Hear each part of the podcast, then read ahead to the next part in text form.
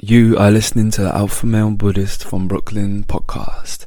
Expand your mind and keep it love. This is episode 123, and I'm your host, Miguel.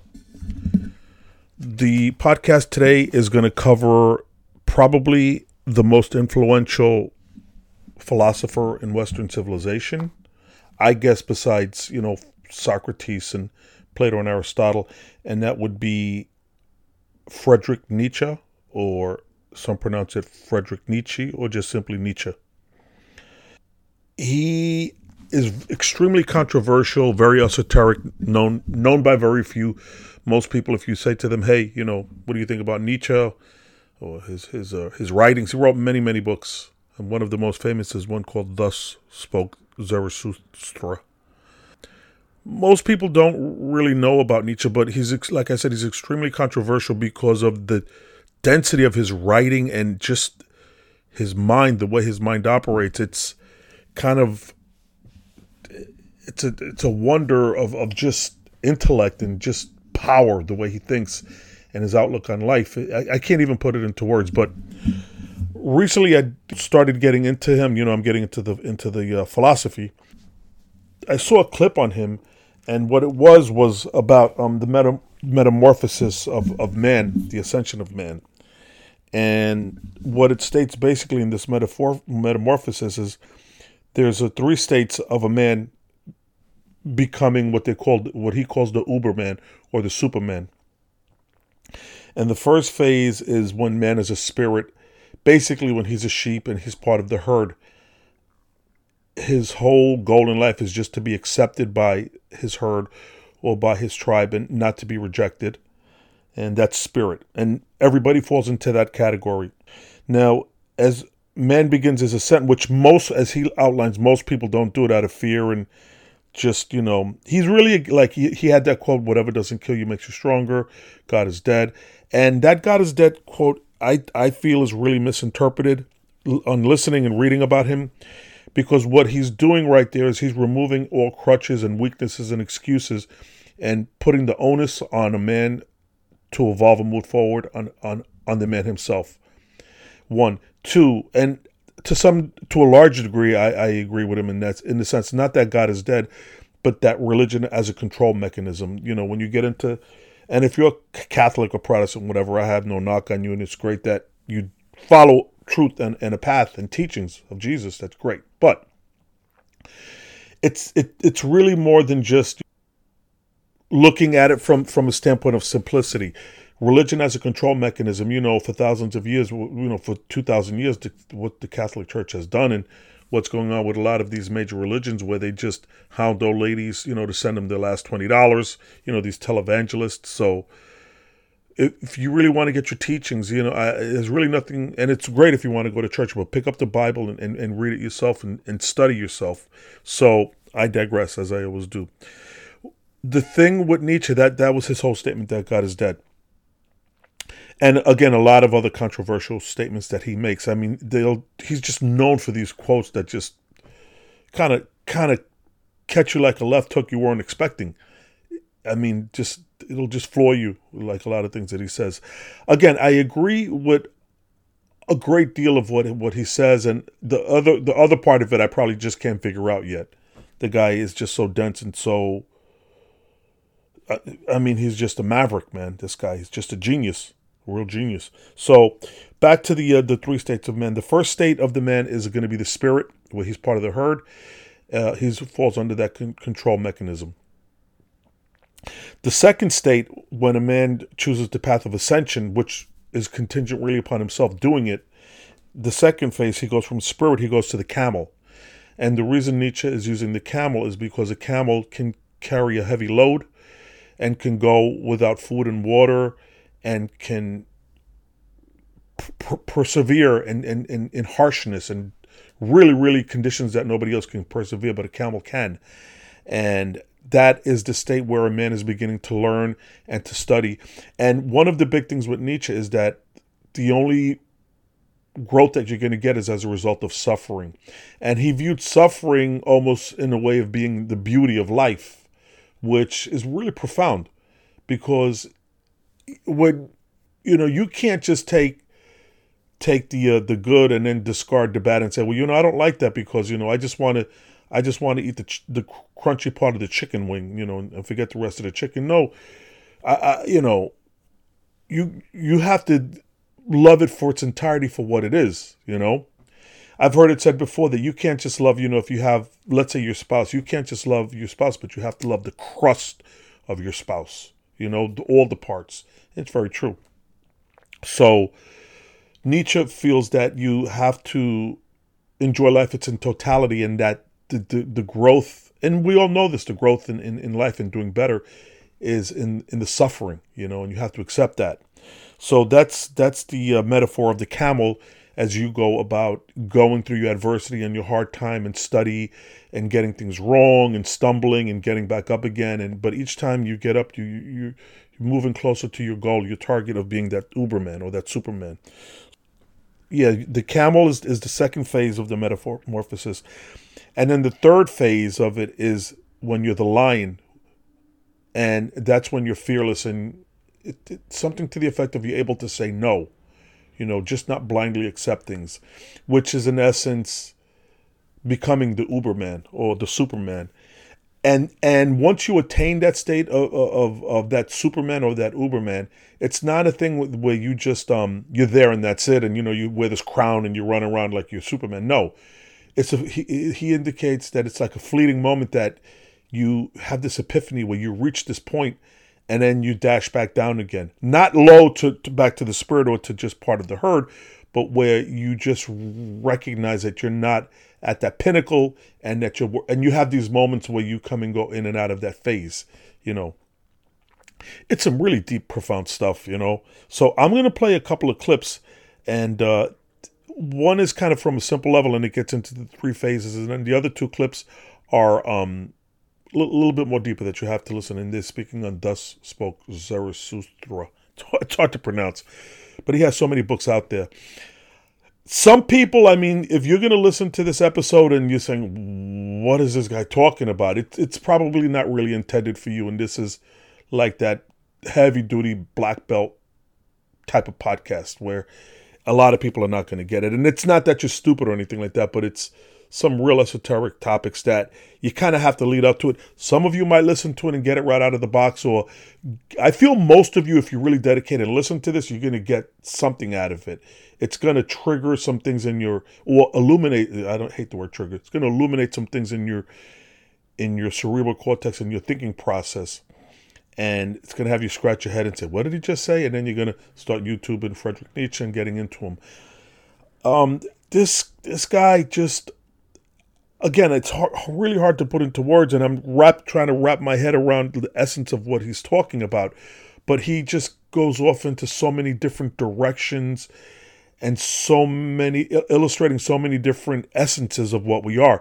And if I'm not mistaken, Sigmund Freud, Sigmund Freud and Carl Jung were heavily influenced by by Nietzsche. So and uh, Jordan Peterson talks a lot about him he, I saw one thing that he uh, he did Jordan Peterson did 45 minutes on one paragraph of Nietzsche. And uh, it's all legit stuff man. But yeah he gets into the Uberman the the Superman and how it's not the way he gets into it it's not so much of you being happy or you being sad or you fulfilling whatever. It's it's life as it is. And he made a statement where if a person lived a life along with the successes and the failures and everything like that. And it was time for him to come back around and live again. You know, the only other way to do it would would be to come back and live it exactly the same way because that is that is the essence of what real life is. There's no pre-planning or scripting of anything. It's it's it's to be lived. And and to digress back to the book uh, Thus Spoke Zarathustra, it's about a guy who ascended to the top of a 6,000 foot mountain and he stayed there for 10 years and basically just reflected on life and meditated on his own in solitude. That's another big thing with Nietzsche. He's into the solitude, which I'm I'm pretty much into that myself too. I mean, I, I I have the most fun honestly when I'm by myself and I'm able to reflect and think. I'm not antisocial, but I really enjoy my my time alone and my solitude You know that that uh, lends itself a lot to why I like podcasting and such because I am able to reflect deeply within myself. But I know that the things that are within myself is shared with uh, other people are going through the ex- exact same thing, and that's what we all have in common. But I don't necessarily have to be in a crowd of five thousand people, you know, to feel some kind of uh, company or some type of simpatico. You know, I, I kind of enjoy my, my solitude. So this this guy went up to a six thousand foot mountain in solitude. He was there for ten years, and he would greet the sun and talk to the sun and you know all of these different metaphorical things. And after ten years, the, the, the clip I play is going to get into it. He he he descended down from the mountain because he could no longer hold it within him, and he wanted to share his knowledge and his understanding uh, with with the masses, with everyone. And the first group of people that he came to to speak to, they basically laughed at him because they had no comprehension of where he was coming from. So he, at that point, he decided that he's only going to speak to, and this is Zarathustra speaking, the guy from the book. He decided that he's only going to speak to people that could comprehend what he's what he's talking about. So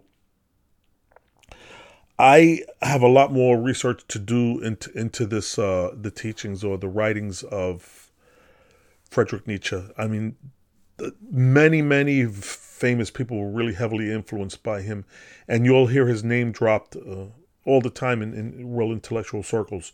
So the way I see it is, there's certain people that you really have to enter into your paradigm of, of learning into your wheelhouse of study and he is absolutely one of them. And as I said, I mean, all no no pun intended. I mean, this I put this guy up there with Socrates, Aristotle, and Plato, but just in a more modern time. I, I believe he was born in like 1844, and he went mad uh, at the age of 44, if I'm not mistaken. I think he had syphilis or something like that, and he just lost his mind. Uh, and th- this was common for a lot of people of that era yeah, I would like to to get more into into Nietzsche, but I mean, I, I don't want to speak on him half half understanding or whatever like that. I'll probably do an episode later down the road where where I have more comprehension of his teachings. I mean, the dude is just profound, really profound. So I'm gonna play three clips. Uh, I'm gonna put the links of these clips in in my website, which is alphamalebuddhist.podbean.com. I would like for you to check out my Instagram, which is also Alpha Male Buddhist, and that's on Instagram.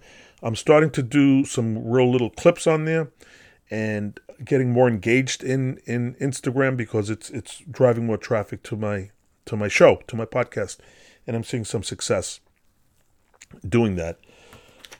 Um, let's see what else. What else? Yeah, check out my webpage. If you have any comments, any feedback, you know, reach out to me. My email address is alphamalebuddhist at gmail.com. So I'd like to get some feedback on that. And I guess I'm gonna play the clips. I'm gonna put the hang in here, and uh, I'll put my outro at the end. And thank you for listening, and namaste. Many of us humans struggle with an overwhelming feeling of disillusionment with one's life and society at large. We feel as though we are nothing but puppets being strung along at the will of the system or some higher entity in which we are ignorant to. We feel as though we have no control over our lives, and that in the words of Freddie Mercury, nothing really matters. If you are currently dealing with this internal dilemma, chances are that you are in desperate need for self transformation. And in Friedrich Nietzsche's book titled Thus Spoke Zarathustra, he provides a framework for achieving just that. In the book, he introduces a concept called the Übermensch, which is German for overman or superman. An Übermensch is one who has transcended the bondage of the human condition and has achieved a liberated state, one of free play and creativity. This state is characterized by reaching a point of pure individual, uninfluenced and unbothered by the ways of society, leaving one free to dance to the tune of their own life. Sounds pretty great, doesn't it? But before you can reach that point, Nietzsche outlines three spiritual metamorphoses that you must overcome in order to transform into your own personal version of an Übermensch. But before we get into that, don't forget to like and subscribe to help my channel grow. I definitely need the help. Okay, with that being said, let's continue.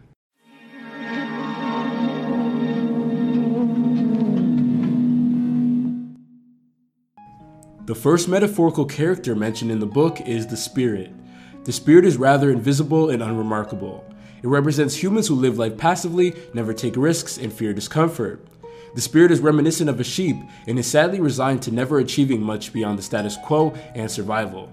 The spirit must reject this existence and confront the challenges of the world if the goal is to transform, which leads to the first metamorphosis the camel. Quote, What is difficult? asked the spirit that would bear much, and kneels down like a camel wanting to be well loaded. What is most difficult, O heroes, that I may take it upon myself and exult in my strength? End quote. In this part of the book, the spirit transforms into a camel, which makes sense symbolically because camels are capable of carrying lots of weight and surviving long journeys through the desert.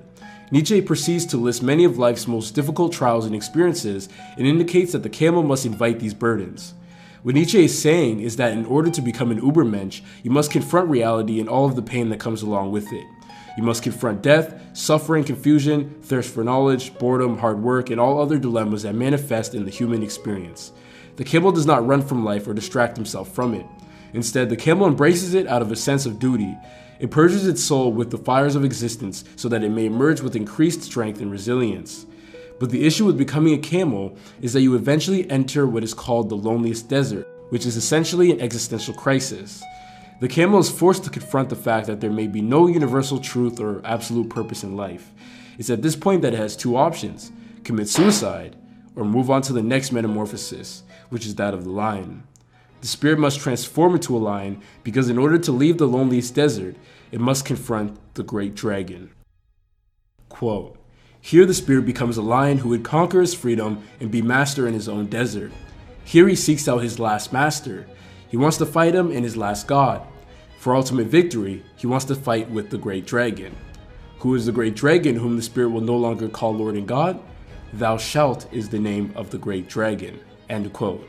The spirit is a slave to the great dragon because it represents everything imposed upon oneself from external entities such as society, government, churches, family, the education system, propaganda, etc. Hence why the dragon's name is Thou shalt, a command. The challenges that the spirit faced as a camel has allowed it to transform into a lion which represents courage, rebellion, tenacity, and rage. It is in this form that the Spirit is able to deliver the sacred no, which is symbolic for the blatant rejection of all external pressure and traditional values. The statement kills the dragon, in which he has been a slave to, thus leaving the Spirit responsible for creating his own values and direction in life, solely based on his individuality. It's not that the lion considers all external entities to be evil and corrupt. The issue is that they infringe on the spirit's ability to be a true individual, and an Ubermensch is the absolute individual.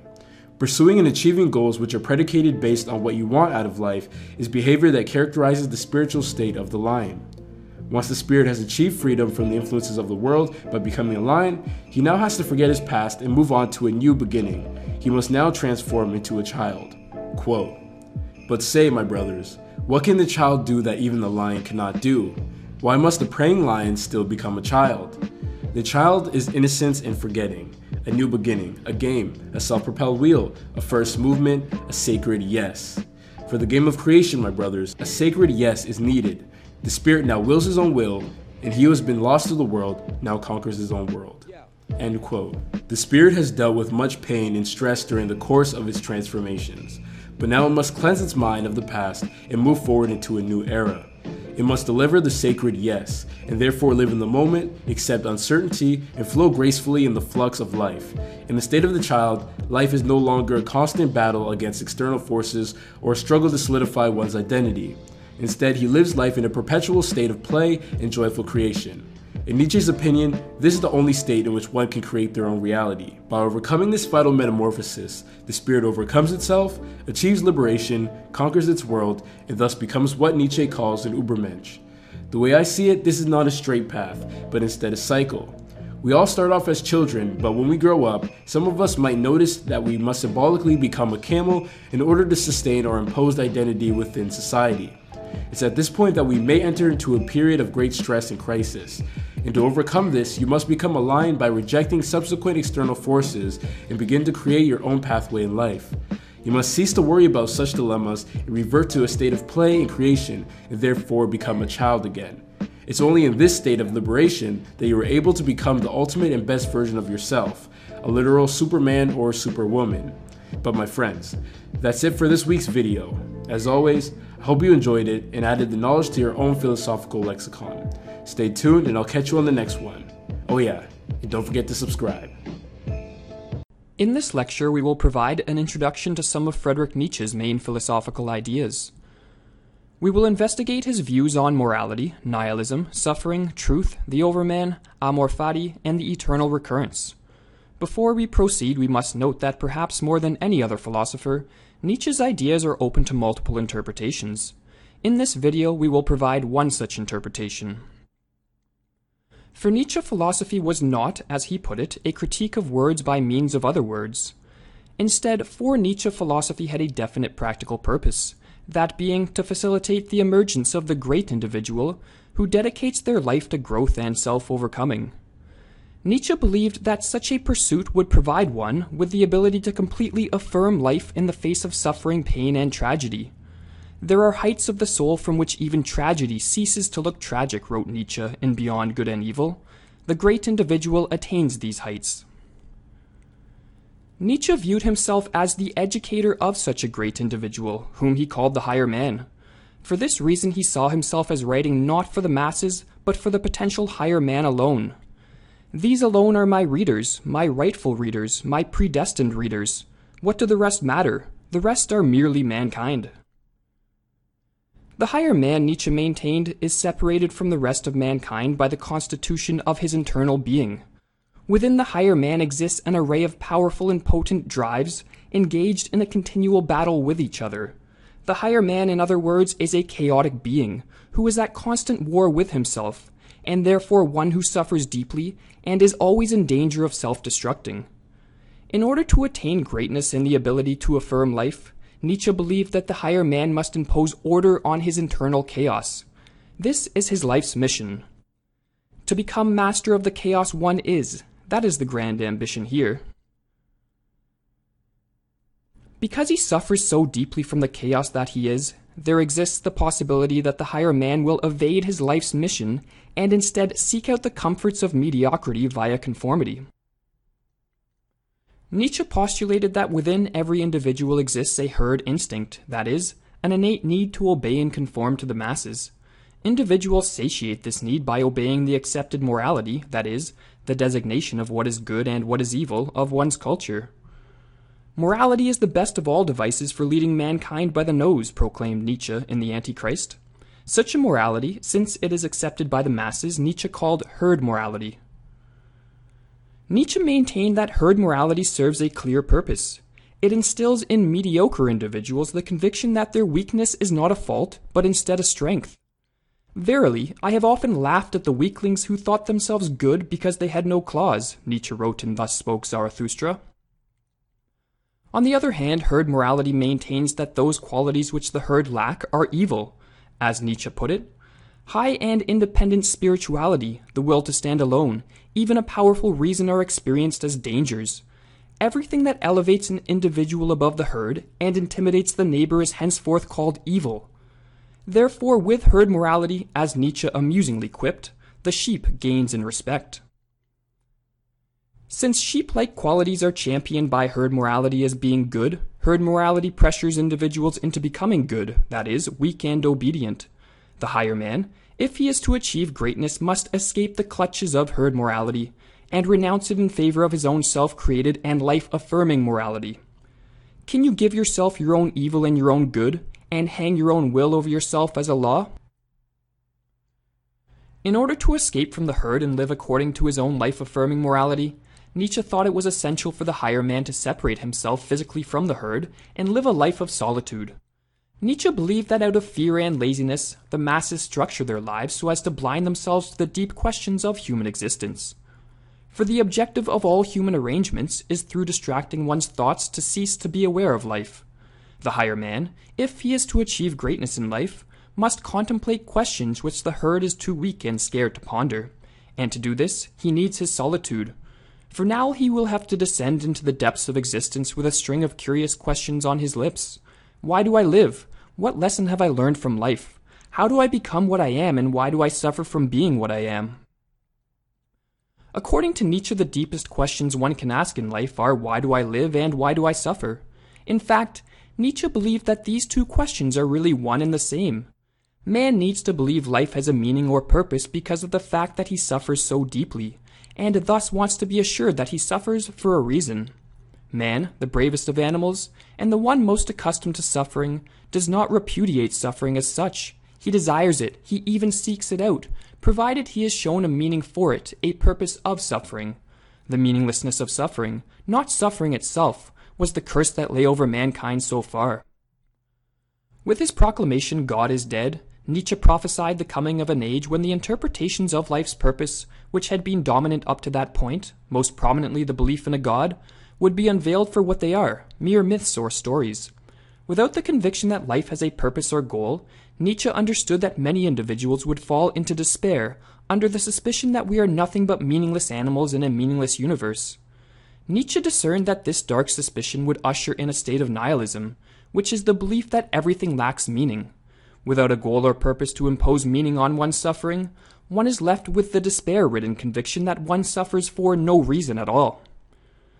Nihilism appears at that point, not that the displeasure of existence has become greater than before, but because one has come to mistrust any meaning in suffering, indeed in existence. It now seems as if there is no meaning at all in existence, as if everything were in vain. Although Nietzsche himself struggled with nihilism throughout his life, he didn't believe life was devoid of meaning. Instead, he came to realize that nihilism is a consequence of the misguided attempt to acquire objective knowledge, or in other words, the desire for there to be an objective meaning to life that an individual can come to know. Nietzsche believed that not only was there no objective meaning to life, but he claimed that truth does not exist, and therefore objective knowledge about anything, including the meaning of life, is an impossibility. Instead, according to Nietzsche, an individual is always confined to know the world through one's own personal interpretation of it. The task of painting the picture of life, however often poets and philosophers may pose it, is nonetheless senseless. Even under the hands of the greatest painter thinkers, all that has ever eventuated is pictures and miniatures out of one life, namely their own, and nothing else is even possible. Since one cannot escape from one's own personal interpretation or perspective of life, Nietzsche understood that one should give up trying to search for the truth, as there is no truth, and instead paint a picture, or in other words, interpret existence in a way that is life promoting. For in doing so, one will be able to escape nihilism by creating meaning in one's own life. Since Nietzsche realized that the deepest question which confronts man is why do I suffer, he understood the desperate need to first and foremost interpret suffering in a manner which would be life promoting. Through his analysis of his own suffering, Nietzsche came to understand that pain is not considered an objection to life. Instead, Nietzsche believed that a life without suffering and pain would be a miserable life, for he believed suffering to be a precondition of greatness. You want, if possible, and there is no more insane if possible, to abolish suffering, and we, it really seems that we would rather have it higher and worse than ever. The discipline of suffering, of great suffering. Do you not know that only this discipline has created all enhancements of man so far? With the knowledge that with great suffering comes great advancement, Nietzsche understood that the higher man would be in need of an ideal or a vision of perfection to keep him motivated in his quest for greatness even in his darkest hours.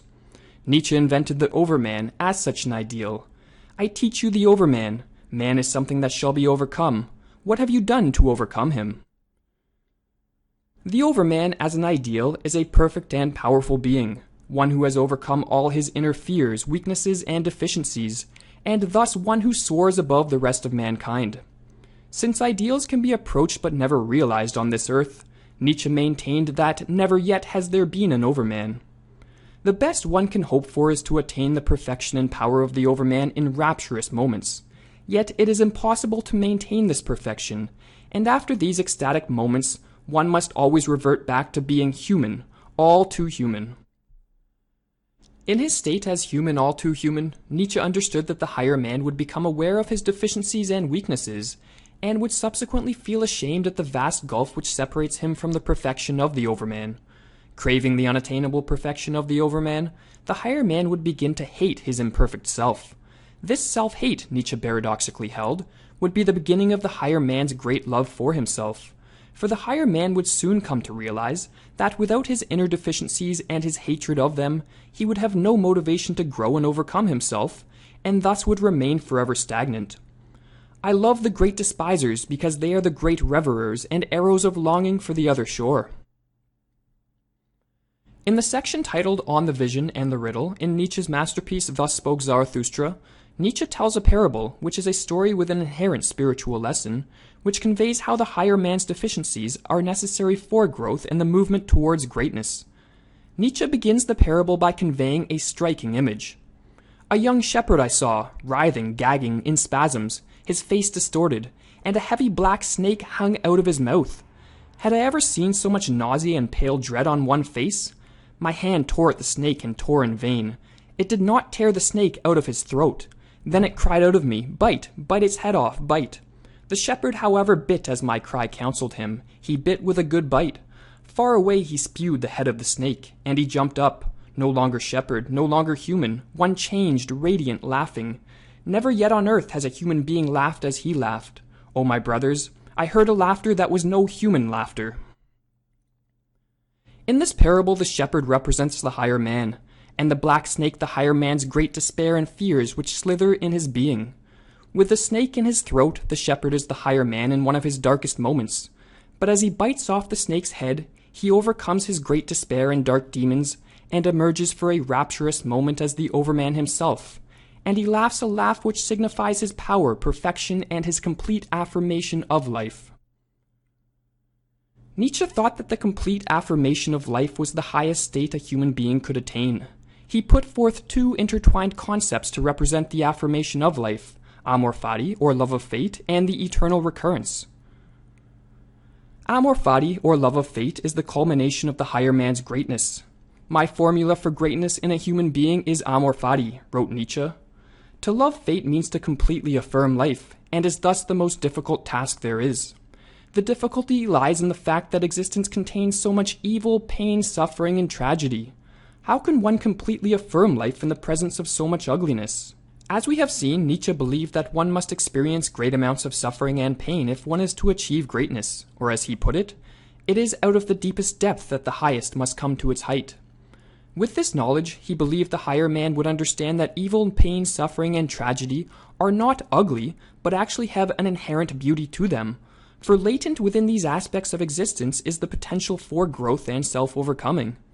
Only if the black snake is crawling down one's throat can one bite off its head and laugh a laugh that is no human laughter, but the laughter of the overman. I want to learn more and more to see as beautiful what is necessary in things. Then I shall be one of those who make things beautiful. Amor fati, let that be my love henceforth. I do not want to wage war against what is ugly. And all in all and on the whole, some day I wish to be only a yes sayer. In order to determine whether one is in a state of yes saying, meaning a state of complete life affirmation, Nietzsche constructed the eternal recurrence as a psychological test. In the gay science, Nietzsche put forth the content of such a test.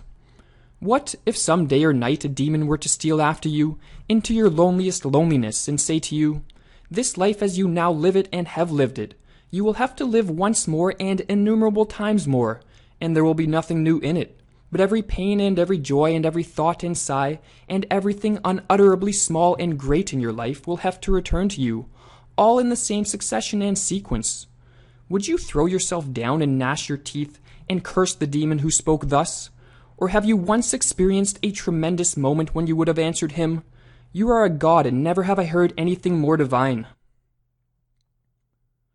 The higher man in affirming life realizes that his tremendous moments were born from his darkest experiences, and therefore apprehends the inherent beauty in suffering, tragedy, and evil.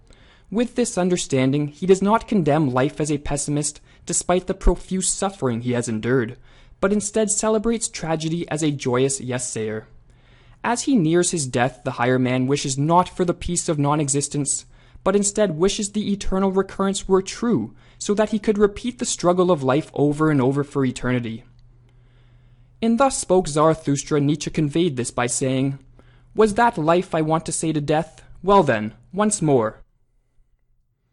In Thus Spoke Zarathustra, the main character leaves his home at the age of 30 and retreats into the mountains hoping to find enlightenment. There, 6,000 feet beyond man and time, Zarathustra remains for ten years, and in his solitude his spirit grows, and he pierces into the enigma of man and existence. One morning, tired of his solitude and overflowing with wisdom, he rises at dawn and speaks to the sun. Great star, what would your happiness be if you had not those for whom you shine? You have come up here to my cave for ten years. You would have grown weary of your light and of this journey without me, my eagle, and my serpent. Behold, I am weary of my wisdom, like a bee that has gathered too much honey. I need hands outstretched to take it. Zarathustra decides that it is time to detach himself from his heightened consciousness, and like the setting sun, descend from his mountain to empty his wisdom into the world of ordinary men. I must descend into the depths, as you do at evening, when you go behind the sea, and bring light to the underworld too, superabundant star. Like you, I must go down. Behold, this cup wants to be empty again, and Zarathustra wants to be man again. During Zarathustra's descent, he encounters a solitary old man who asks Zarathustra what business he has with mankind. Zarathustra replies that he loves mankind and is bringing them the gift of his overflowing wisdom. The old man warns Zarathustra that mankind will not take kindly to his offering, but will respond with ridicule and hatred. But Zarathustra brushes aside the old man's warning and continues on his mission. He soon comes upon a town where a crowd is gathered, awaiting the performance of a tightrope walker. Seizing upon the opportunity to spread his wisdom, he begins by teaching the crowd his cosmic principle of creative evolution. I teach you the Superman. Man is something that should be overcome. What have you done to overcome him? All creatures hitherto have created something beyond themselves. And do you want to be the ebb of this great tide and return to the animals rather than overcome man? Zarathustra's cosmic principle of creative evolution, in contrast to Darwinian evolution, proposes that evolution is not guided by accidental mutations and adaptations, but by a teleological force which regulates the development of life from a lower spiritual state to a higher. This force is directly felt by human beings as aspiration, and by embracing this aspiration, according to Zarathustra, the individual can overcome himself and evolve. The teachings of the Christian Church repressed this aspiration by spreading the idea that to seek autonomy and act in the service of one's self interest is a sin, while to sacrifice oneself and admit dependence upon God the highest good. As such, impulses such as sexual lust, pride, and the desire for power were branded as evil elements to be tamed and eradicated. The individual was taught by the Christian Church not to overcome himself, but to deny himself, and to weaken his body for the sake of his soul. The Church fights passion with excision in every sense, Nietzsche wrote in Twilight of the Idols. Its practice, its cure, is castratism. It never asks, how can one spiritualize, beautify, deify a craving? It has at all times laid the stress of discipline on extirpation, of sensuality, of pride, of the lust to rule, of avarice, of vengefulness. But an attack on the roots of passion means an attack on the roots of life. The practice of the church is hostile to life. Zarathustra urges the crowd to discard with the teachings of the church and instead create a new meaning of the earth, one that embraces the individual's desire to actualize and assert himself and promotes the development of a strong body in which the natural instincts are seen as sources of energy to be channeled and sublimated for the sake of self overcoming. This new meaning, Zarathustra announces to be the Superman. Once you said God when you gazed upon distant seas, but now I have taught you to say Superman. Upon finishing his speech, those in the crowd, believing Zarathustra to be the tightrope walker they were awaiting, laugh and call out, Now we have heard enough of the tightrope walker, let us see him too. The tightrope walker, assuming these calls from the crowd to be his cue, emerges from his tower and begins his performance. Unfazed by their apparent confusion, Zarathustra continues his speech and uses the tightrope walker's appearance as a metaphor for man's relationship to the Superman. Man is a rope, Zarathustra cries out to the crowd, fastened between animal and Superman, a rope over an abyss. The tightrope walker's performance is dangerous, as he must traverse a rope suspended over a deep chasm. So, too, In bringing about the Superman, man must live dangerously. He must assume great risks and never remain stagnant, but despite the dangers, always live for the sake of self transformation. As Zarathustra explains, those who live in this manner are the individuals destined to be the harbingers of the Superman. I love all those who are like heavy drops falling singly from the dark cloud that hangs over mankind. They prophesy the coming of the lightning, and as prophets they perish. Behold, I am a prophet of the lightning and a heavy drop from the cloud, but this lightning is called Superman. When Zarathustra finishes his speech, the crowd erupts in laughter once more. Believing the fault to lie in his approach, he tries a different tactic by warning them that Western culture is in decline, crippled by a disability of values. He informs them that this decline is breeding the most contemptible man, the last man, the counter ideal of the Superman. It is time for man to fix his goal. It is time for man to plant the seed of his highest hope. His soil is still rich enough for it, but this soil will one day be poor and weak.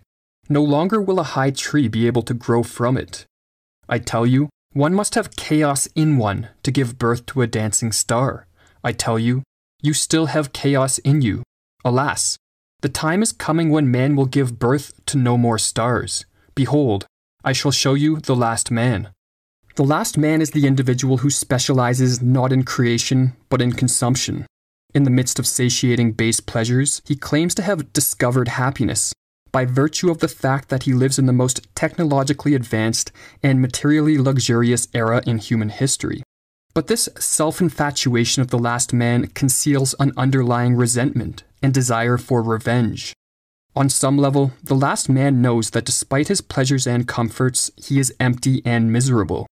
With no aspiration and no meaningful goals to pursue, he has nothing he can use to justify the pain and struggle needed to overcome himself and transform himself into something better. He is stagnant in his nest of comfort and miserable because of it. This misery does not render him inactive. On the contrary, it compels him to seek victims in the world. He cannot bear to see those who are flourishing and embodying higher values, and so he innocuously supports the complete de individualization of every person in the name of equality.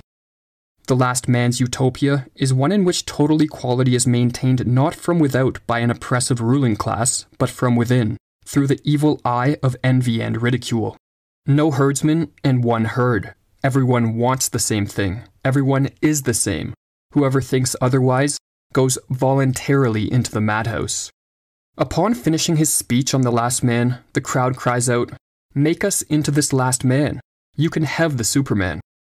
Hearing their ridicule, the warning of the old man in the forest rings through Zarathustra's head. He had come to mankind out of love and with a gift, but they responded to him with ridicule and contempt, just as the old man had predicted.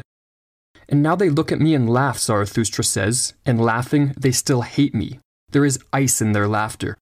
The realization dawns on Zarathustra that the mass of men are incapable of understanding the significance of his words, and so he formulates a new mission he is not going to bring his gift and love to mankind, but to a select few individuals with the potential to rise above the herd, and who, in the words of Zarathustra, follow me because they want to follow themselves, and who want to go where I want to go.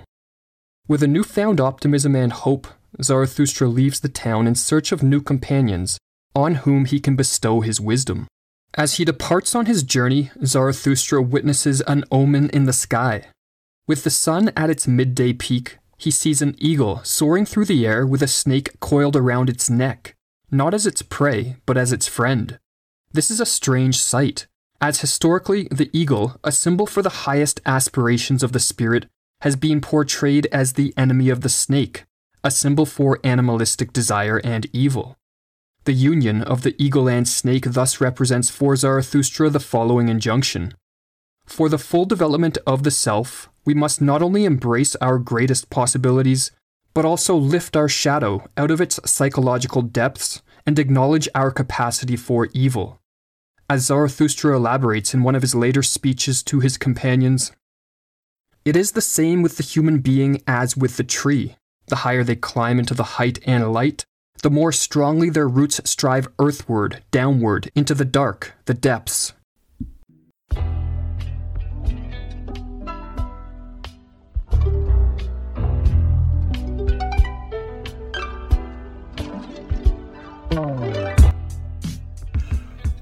Welcome to the Alpha Male Buddhist from Brooklyn podcast.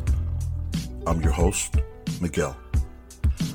I like to cover topics from ancient history, great leaders and generals from the past, and I also like to talk about self realization, truth, critical thinking, and strategic spirituality. Outside the box, nonconformist.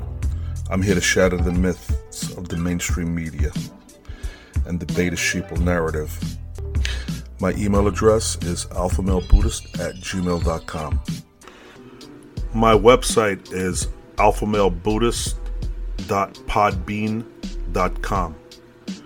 My Instagram is alphamalebuddhist. And check out my YouTube channel, Alpha Male Buddhist, and that's on YouTube. It is the podcast accompanied with video clips that integrate exactly with the podcast, so it's motivational and inspirational. I also have promotional t-shirts. If you go to my website, alphamalebuddhist.podbean.com, you can see the promotional t-shirts there. Reach out to me. Also, if you have any show notes or any suggestions that you would like to hear on the podcast, just reach out and see if I can get that done. I've been getting some really great emails and feedback from my listeners, which is great. So I want to thank you for listening and namaste.